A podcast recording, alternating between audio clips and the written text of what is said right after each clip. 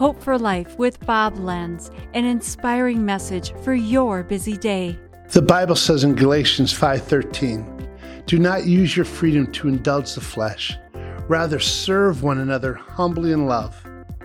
In our ministry, we used to have a 24-hour hotline called Lifeline. We get 9 to 10 calls a day, lots of them from teenagers, girls, who would call and say they're pregnant and they didn't know what to do. They would say, "Bob, it just happened." Please hear me. It doesn't just happen. Sex and pregnancy don't just happen. It takes choices. "But Bob, he said that they love me." But I'm telling you, if the person you're dating says that they love you, that doesn't mean that they do. Because love is a commitment that wants what's best for the long run.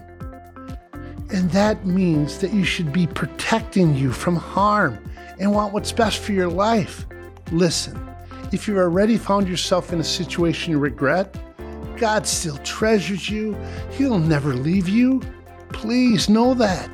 But if you're still on the ledge and you don't want to find yourself in that kind of regret, then respect yourself enough to wait for marriage and to say, "I'm going to wait till we're really committed to one another."